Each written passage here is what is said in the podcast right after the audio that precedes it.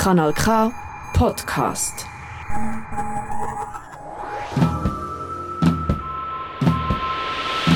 Hörkombinat Politik. Es kombinieren Dominik Dussek und Elvira Isenring. Heute Sein Name sei Raubtier. Die WOTS beteiligt sich an einer internationalen Recherche, den sogenannten Predator Files. Die Predator Files enthüllen unkontrollierten Handel mit hochinvasiver Überwachungstechnologie. Wie Intelexa jahrelang Despoten mit Spionageprogrammen versorgte. Comment la France a aidé des dictatures à espionner leur peuple. The latest investigative project looking into spyware.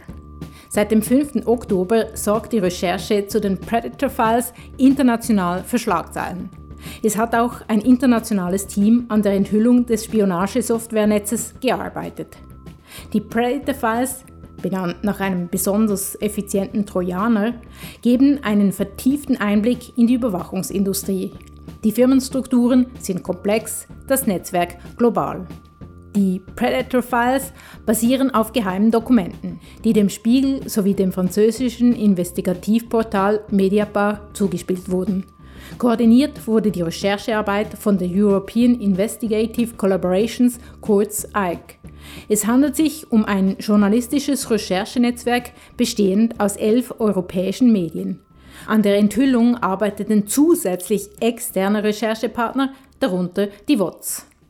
Die Recherche über Predator liest sich wie eine Spionagegeschichte. Am Anfang gibt es ein Opfer, einen ägyptischen Oppositionellen, der seit Jahren in der Türkei lebt. Sein Handy war mit Predator infiziert. Herausgefunden hat das das Amnesty International Security Lab. Das Amnesty International Security Lab führt technische Analysen durch, um Aktivistinnen und Journalistinnen vor Cyberangriffen zu schützen.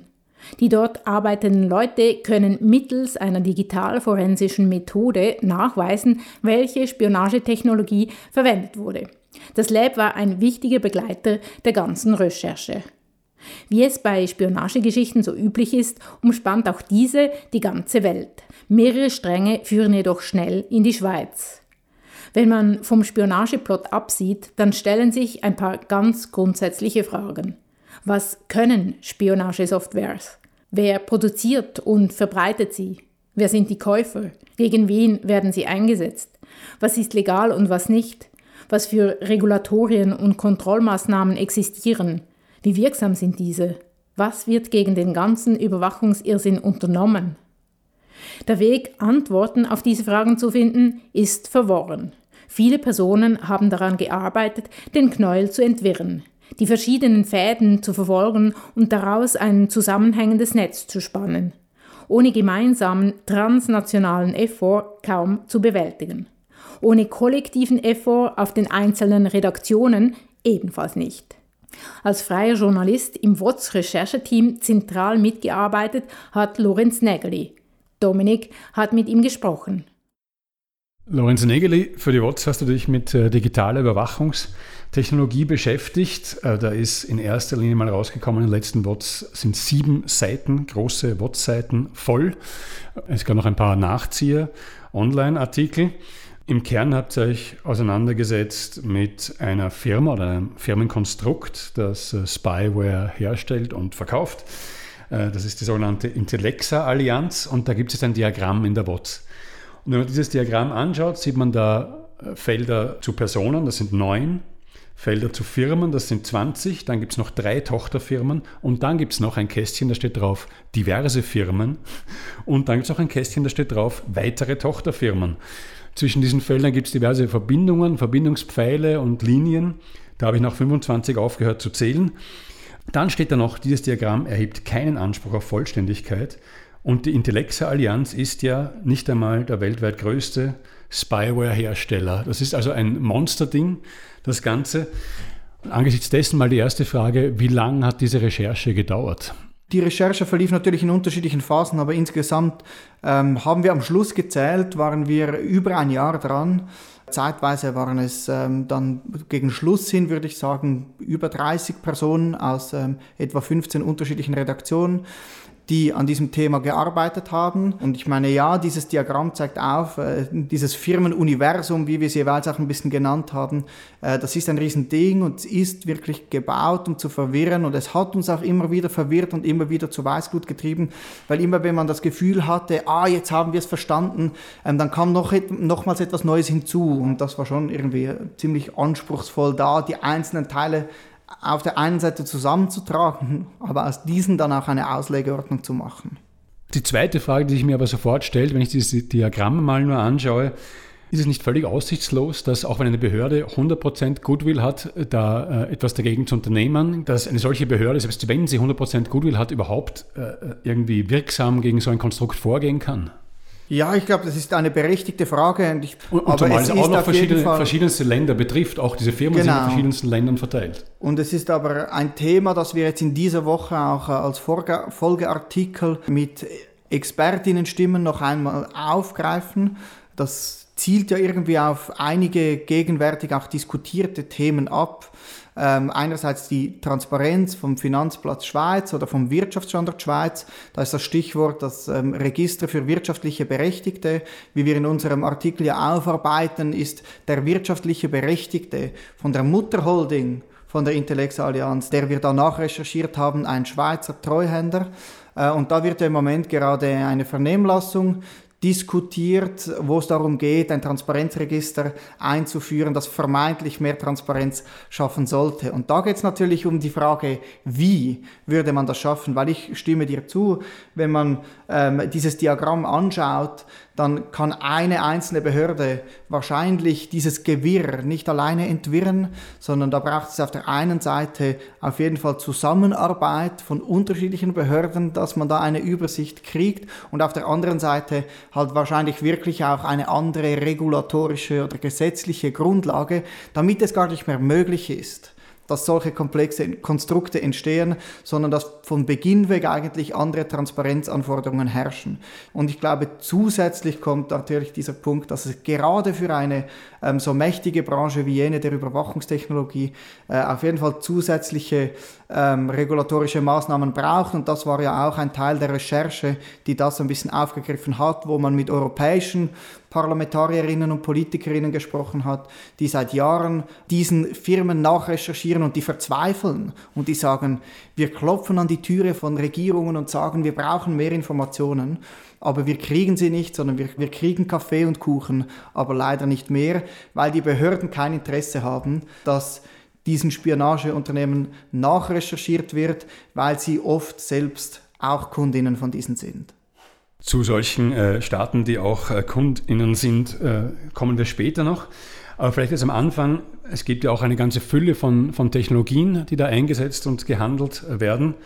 Kannst du einen kurzen Überblick geben, was es da gibt an Spyware und wie unbemerkt äh, solche Spyware sich in unser aller elektronische Geräte einschleusen könnte? Ja, auf jeden Fall. Ich würde, wenn es mir erlaubt ist, einen kurzen Schlenker noch machen, weil um zu erklären, welches die Firmen sind, äh, den wir nachrecherchiert haben. Auf der einen Seite ist das, was als Intellexa bekannt ist. Das ist eine Firma, die von ähm, insbesondere von israelischen ehemaligen Geheimdienstlern aufgebaut wurde, allen voran von Tal Dilian, den wir, über den wir ausführlich berichtet haben. Und der äh, und, einen, einen, Wohnsitz im Wallis, glaube ich. Hat. Genau, der hat ein äh, Chalet im Unterwallis.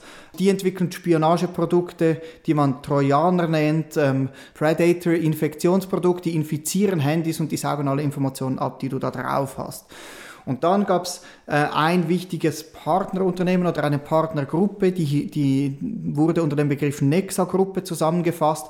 Und das ist äh, eine Unternehmensgruppe mit Wurzeln, insbesondere in Frankreich und unterschiedlichen Unternehmensstandorten. Und die sind berühmt geworden, insbesondere mit Internet-Massenüberwachung.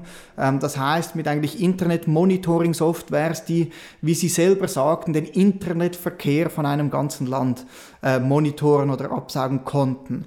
Und diese Unternehmen, die haben zusammengespannt, um diese beiden Produktkategorien zu kombinieren und dadurch eigentlich ein attraktives Angebot für Syner Kunden. Synergien schaffen, genau, wie man sagt. Sie haben das äh, eigentlich als ein One-Stop-Shop for Surveillance Technology, haben sie das genannt, als sie sich selber beworben haben wenn, als wir dann auf diese vielen Dokumente gestoßen sind, ähm, haben, sind wir auch auf neue Namen oder auf neue Kombinationen gestoßen und haben dann wirklich auch gemerkt, dass sie durch die Kombination der Produkte auch ihre Produkte weiterentwickelt haben.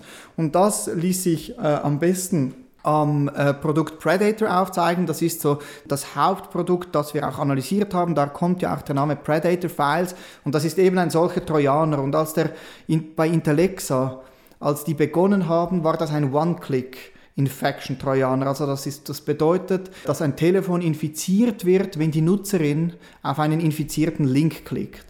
Und den haben sie auch dank der Kombination mit äh, Produkten aus dem Nexa-Sortiment so weiterentwickeln können, dass er zu einem Zero-Click-Trojaner wurde, also zu einem Trojaner, der ohne, dass man etwas anklicken muss, zu einer Infektion von deinem Telefon führt.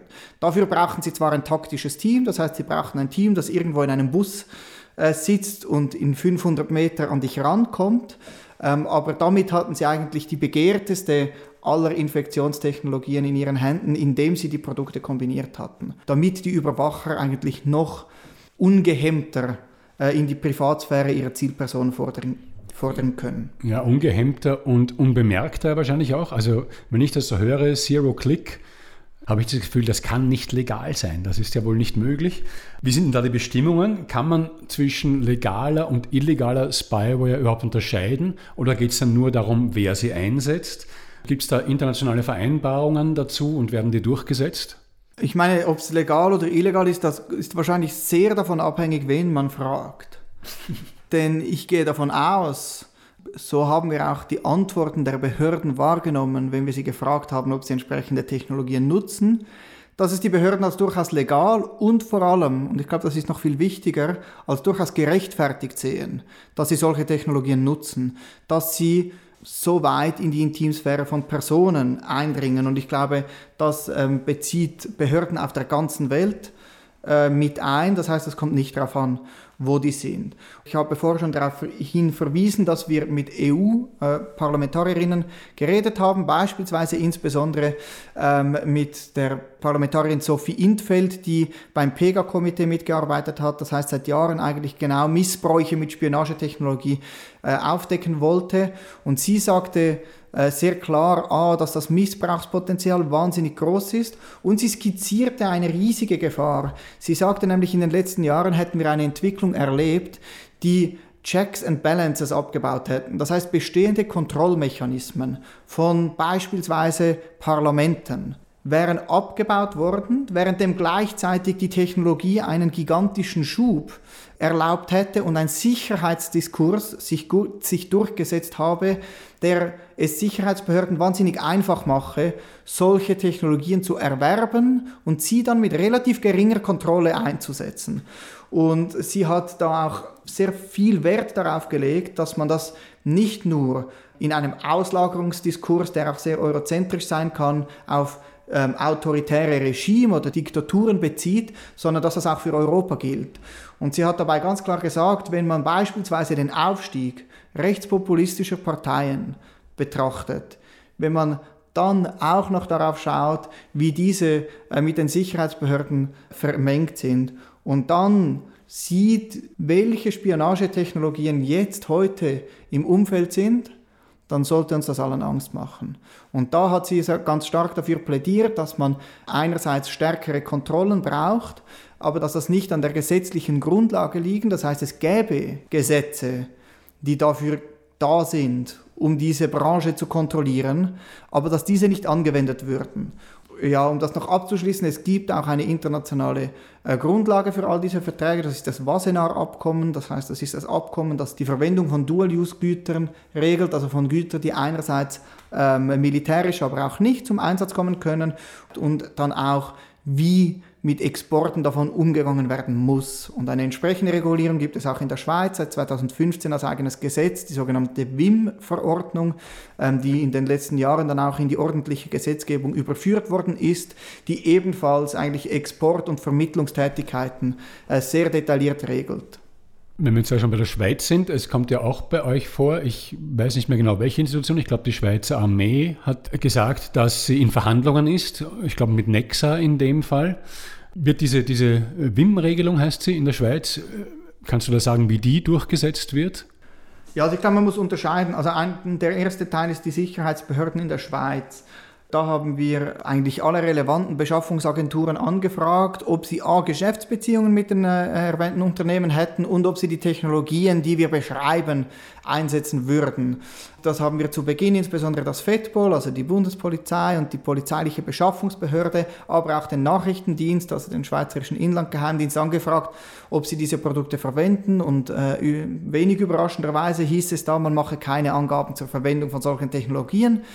Und in der Folge haben wir dann ähm, bei einer Schlichtungsverhandlung argumentiert, dass sie wenigstens irgendetwas dazu sagen müssten. Der NDB hat das äh, eher nicht gemacht, aber das FEDPOL hat dann in der Folge zugegeben, dass es ein Markt sei, der nicht viele Anbieter hätte und ein sehr anspruchsvolles Gebiet von äh, technologischem Einsatz und man deshalb mit allen Anbietern sich treffen und auseinandersetzen müsse und dass im Rahmen solcher unverbindlicher Treffen äh, auch Treffen mit Intellexa stattgefunden hätten. Äh, und die zweite Frage ist die Frage der WIM-Regulation. Ähm, das ist ein Gesetz, das aber insbesondere die Ausfuhr und die Vermittlung ähm, von Gütern regelt. Das bedeutet, die Unternehmen, die solche Produkte exportieren, aber auch die Geschäfte, mit solchen Produkten vermittelt, und das war in unserem Fall in der Recherche sehr relevant, die unterstehen einer Bewilligungspflicht. Und wichtig zu verstehen ist aber, dass diese Bewilligungspflicht eine Bringschuld ist. Das heißt, die Firmen müssen selbstständig entscheiden, wann sie die Geschäfte melden. Wenn sie natürlich Geschäfte fälschlicherweise nicht melden, dann ist es strafbar. Doch die Frage, die sich stellt, gerade wenn man auf das Firmenkonstrukt schaut, über das wir zu Beginn geredet haben, ist, unter welchen Umständen dann dieses Nichtmelden überhaupt sichtbar wird. Und ich glaube, das ist äh, eine Diskrepanz äh, zwischen herrschender Gesetzgebung und äh, sehr, sehr agiler und sehr weit verteilter Branche mit unterschiedlichen Standorten und wenig transparent, die sich durchaus ein bisschen beißen kann.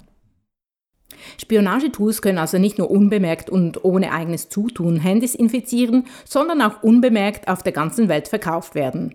Der Kostenpunkt für diese Software beläuft sich übrigens auf 10.000 Euro. Wenn man bedenkt, dass Exportkontrollen selbst bei der Ausfuhr von Kriegsmaterial ziemlich einfach umgangen werden können, kriegt man einen Geschmack dafür, wie einfach das mit Produkten geht, die nicht die Physik eines Panzers haben. Dass die Schweiz für eigene Zwecke Predator gekauft hat, lässt sich offiziell nicht bestätigen. Im bereits existierenden Wikipedia-Eintrag über die Predator-Files steht jedoch, dass die Spyware auch an Deutschland, Österreich und die Schweiz verkauft wurde. Du hast schon äh, den Herrn angesprochen mit dem Chalet im Wallis. Wie war der Name? Der israelische Ex-Geheimdienstler Tal Dilian. Genau. Äh, der hat einen Wohnsitz in der Schweiz und ist einer von gar nicht so wenigen Ex-Geheimdienstlern, die jetzt in dieser äh, privatwirtschaftlichen Spyware-Branche arbeiten. Und da kann man ja schon ein bisschen davon ausgehen, dass die äh, aus ihrer Geheimdienstzeit ein gewisses Insiderwissen mitbringen aus ihrer Arbeit beim Staat. Unternehmen der Staaten nichts dagegen, dass so ein, so ein Wechsel unmöglich wird. Das kann den Staaten, denke ich mir, auch nicht recht sein. Und haben die eine Handhabe, sowas zu unterbinden? Ja, ich glaube, die Frage ist ja, ob sie ein Interesse haben. Ja, das, das ist auch eine Frage. Das zu unterbinden, oder? Was wir im Rahmen unserer Recherche schon immer wieder gehört haben von, von Expertinnen, ist ja, dass auch ein bisschen eine gegenseitige Abhängigkeit entsteht zwischen der Privatwirtschaft und den Staaten. Und das war ja auch das, was wir äh, in gewissen Texten versucht haben, dann mit aufzuzeigen, weil es da diese Tendenzen gibt, dass äh, Unternehmen dann in einem Staat sesshaft werden, da ihre Produkte produzieren, die an diesen Staat auch verkaufen und sich dann die Frage stellt, wenn dann genau dieser Staat auch großzügigerweise Exportlizenzen in Länder erteilt, wo man jetzt vielleicht diese nicht unbedingt verteilen würde, wie diese beiden Dinge zusammenhängen.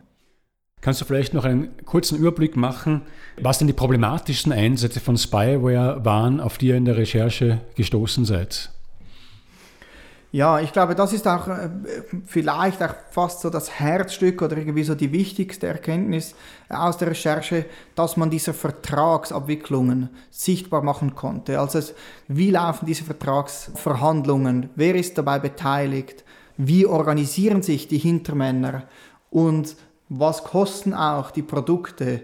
Und wir haben im Rahmen der Recherche ähm, Spuren auch wieder in unterschiedliche Länder gefunden, konnten drei Cases oder Beispiele äh, von Predator-Geschäften sehr detailliert nachzeichnen. Und das war einerseits das Geschäft mit Ägypten. Da konnten wir auf der einen Seite aufzeigen, wie halt auch die Firmen ihre unterschiedlichen Standorte nutzten, um quasi mit Lizenzgeschäfte dann den Ablauf vom Verkauf sehr wirksam zu verschleiern. Das heißt, sie haben dann in Europa hergestellte Produkte als Lizenzgeschäft an eine in Dubai ansässige Firma verkauft und es war am Schluss die in Dubai ansässige Firma, die dann Vertrag mit Ägypten abgeschlossen hat und in Ägypten war der Endkunde das sogenannte ähm, Technical Research Department. Das ist ähm, eine Einheit sehr weit oben in der ägyptischen Geheimdiensthierarchie, ähm, die eigentlich seit Jahren als politische ähm, Geheimdiensteinheit gilt, die eben beispielsweise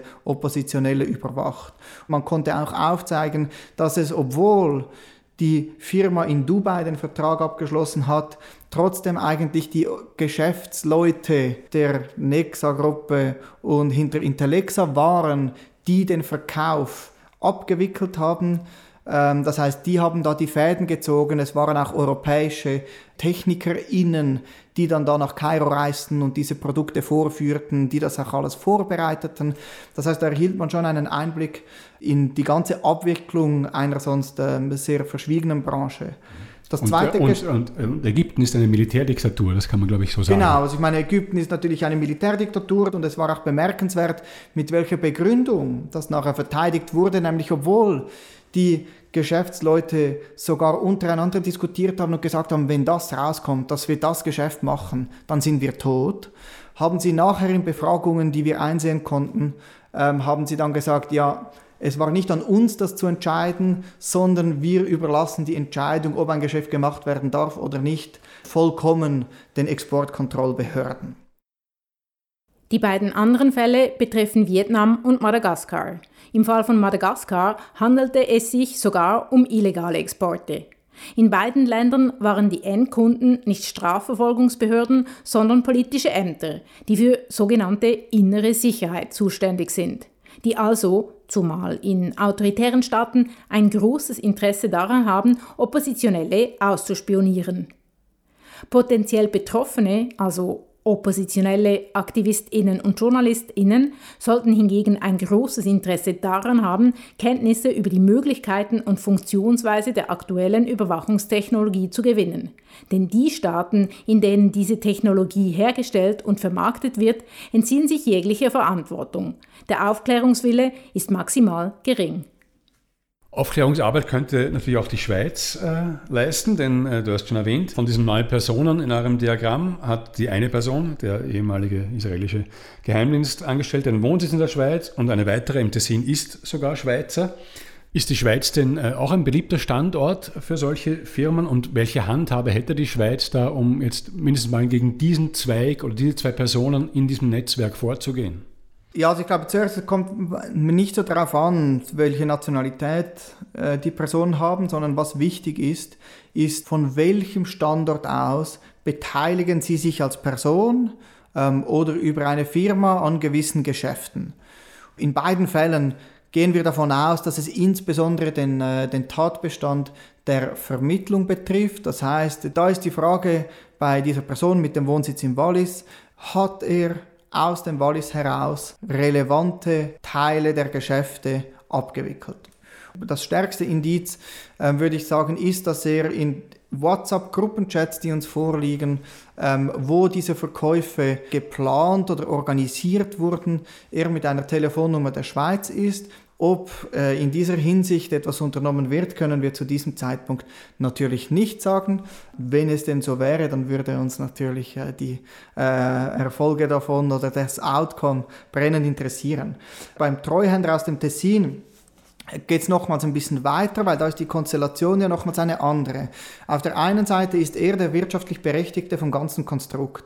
Das heißt, die Mutterholding von Intellexa, die befindet sich in Irland. Das heißt, wenn man in Irland ins Register für wirtschaftlich Berechtigte, Irland hat im Gegensatz zur Schweiz so ein Register, hereinschaut und da schaut, wer unter dem Namen Talestris Limited Holding aufgeführt ist, ähm, dann war das dieser Treuhänder. Dann hatte er auch unterschiedliche Rollen bei verschiedenen Firmen der Intellexa Allianz. Das heißt beispielsweise bei jener Firma in den British Virgin Islands, die Intellexa Firma in den britischen Jungferninseln ist auch jene, die die Intellexa Markenrechte besitzt, mutmaßlich also schon noch eine wichtige Firma in diesem Konstrukt. Dann kommt aber noch hinzu, dass er ebenfalls einziger Unterschriftenberechtigter ist von einer Firma, die hundertprozentige Tochterfirma von dieser Mutterholding ist und die, wie wir in, einem, äh, in einer Verschwiegenheitserklärung gesehen haben, die wir einsehen konnten, unter dem Namen Intellexa agiert. Und da wird es natürlich nochmals besonders interessant, weil das bedeutet, dass wenn er die Unterschrift unter ein solches Dokument setzt, er natürlich maßgeblich am Zustandekommen von Verträgen mitwirkt, weil ohne seine Unterschrift der Vertrag ja nicht zustande kommen könnte wenn man maßgeblich an Verträgen mitwirkt, die diese Produktekategorien betrifft, die Intellexa anbietet, dann muss man seine Geschäfte bewilligen lassen. Ähm, wie die Rüstungsexportdaten zeigen, die wir mit der WOTS im Rahmen vom Rüstungsreport jedes Jahr anfragen, taucht die entsprechende Firma äh, jedoch in diesen Daten in den letzten Jahren nicht auf. Von daher gehen wir eigentlich davon aus, äh, dass entsprechende Tätigkeiten nicht bewilligt wurden. Wenn man solche Vermittlungstätigkeiten durchführt ähm, und das nicht meldet, dann ist das ein Straftatbestand, das ist ein Vergehen. Ähm, und das heißt, wenn man dann eigentlich sagt, welche Handhabe ähm, hätten die Schweizer Behörden, ähm, dann können wir das an diesem Punkt auch nicht 100% beantworten. Wir haben auch mit verschiedenen Expertinnen geredet und da war schon auch die klare Meinung, ja okay, dieses Gesetz ist relativ jung, das gibt es seit 2015, wurde dann in den Folgejahren in die ordentliche Gesetzgebung überführt. Und dieses Gesetz wird noch nicht angewendet. Es wird von den Behörden noch nicht praktiziert. Und da kam es die klare Forderung, wenn dieses Gesetz Wirksamkeit entfalten solle, ähm, dann muss es angewendet werden. Das bedeutet in anderen Worten, dass wenn es starke Indizien gibt, dass Geschäfte gemacht werden, die aber nicht gemeldet werden, dass die Behörden die untersuchen sollten. Und wir werden sehen, ob das passiert. Zum Schluss nochmal, du hast von der Verzweiflung dieser äh, EuropapolitikerInnen gesprochen. Du hast auch Amnesty International erwähnt. Und Amnesty International ist zum Schluss gekommen, äh, so steht es bei euch zu lesen, dass weder individualisierte Überwachungstechnologie noch Massenüberwachungstechnologie jemals unter Achtung der Menschenrechte eingesetzt werden kann. Heißt das nicht, dass ein auch relativ einfach zu formulierendes weltweites Verbot die einzig mögliche praktikable Lösung ist, um solche Geschäfte äh, zu verhindern?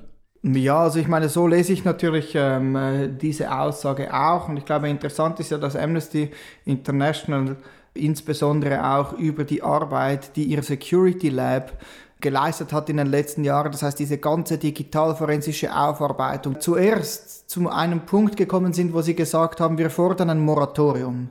Das war ja der erste Schritt, wo sie gesagt haben, wir wollen bis auf weiteres einen totalen, absoluten Stopp vom Handel mit dieser Art Spionageprodukten. Und sie haben gesagt, bis auf weiteres bedeutet für uns bis A ähm, eine bessere regulatorische Umwelt geschaffen wurde und bis B auch eine effektive Praxis vom Einsatz dieser regulatorischen Umwelt in Kraft ist. Und jetzt sind sie nach den neuesten Erkenntnissen, und ich glaube, das ist auch eine relativ junge und neu formulierte Forderung, ähm, einen Schritt weitergegangen und haben gesagt, mit den Einblicken, die wir haben von den vergangenen Jahren, müssten wir sagen, das Missbrauchspotenzial dieser Produkte und vor allem auch der Kombination von diesen Produkten ist so gigantisch, dass wir auch unter besseren regulatorischen Bedingungen keine Möglichkeit sehen, dass sie menschenrechtskonform eingesetzt werden können. Im Business mit Spionagesoftware gilt, ein paar wenige Leute machen sehr große Gewinne auf Kosten der Menschenrechte. Unter dem Vorwand, Terroristen und Kriminelle auszuspähen, werden in autoritären Regimes in erster Linie JournalistInnen, MenschenrechtlerInnen und unliebsame PolitikerInnen überwacht. Als demokratisch geltende Staaten wiederum scheinen nach dem Grundsatz vorzugehen, was wir mit Spionagesoftware machen, kann per Definition nicht menschenrechtswidrig sein. Immerhin, durch Riesenrecherchen wie diese geraten wenigstens die Unternehmen unter Druck.